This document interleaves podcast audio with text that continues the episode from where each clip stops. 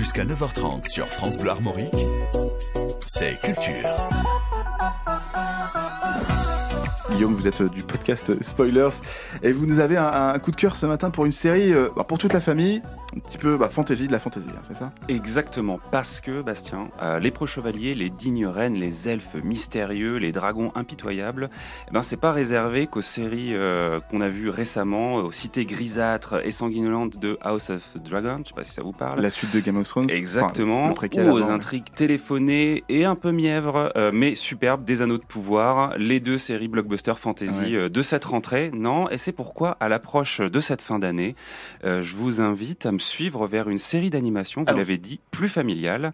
Et euh, vous qui nous écoutez, que vous pouvez regarder avec vos enfants euh, aisément, The Dragon Prince ou Le Prince des Dragons en bon François. Alors, imaginé par... Bonjour François imaginé par Aaron Iaz, responsable entre, entre autres de l'écriture en fait euh, du dernier maître de l'air que je vous recommande également hein, euh, chaudement si vous l'avez pas vu. Euh, c'est euh, disponible sur Netflix et dans cette série, euh, on nous plonge donc dans un univers de fantasy qui va cocher toutes les bonnes cases. Voyons plutôt deux héritiers et une rebelle en fuite dans un royaume pris dans la tourmente. Check. Un magicien despote qui, pour le bien commun, instaure un régime totalitaire. Check. Un œuf de dragon mystérieux qui menace l'équilibre du monde. Check. Des contrées exotiques pleines de créatures incroyables. Check et recheck. Vous l'avez compris, euh, le prince des dragons ne brille pas forcément pour l'originalité de son sa trame narrative, mais c'est dans l'écriture de son univers justement qu'il va falloir lui trouver cette originalité, cette qualité qui fait d'elle une série, selon moi, hautement recommandable. Euh, parce qu'elle fait le choix, en fait, de la diversité des représentations et, elle, et le fait euh, qu'elle l'exprime dans des rôles importants dans la série constitue le cœur, en fait, de son univers. Mm. Le Prince des Dragons, c'est une série fantasy qui propose un contenu plus moderne et en 2022 et dans une série familiale. Ça fait quand même du bien. Mm.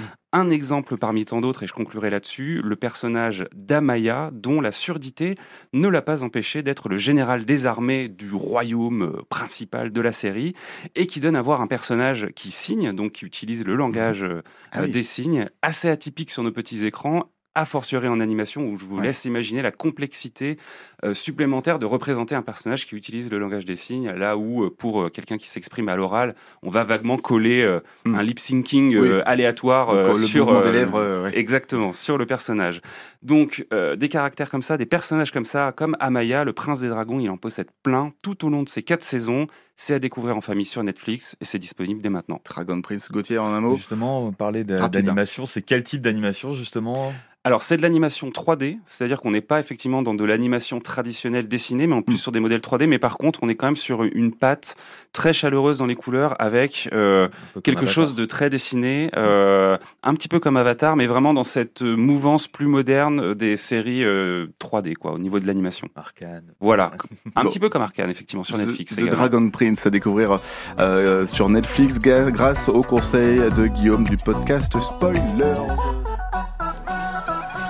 Jusqu'à 9h30 sur France Bleu Armorique, c'est Culture.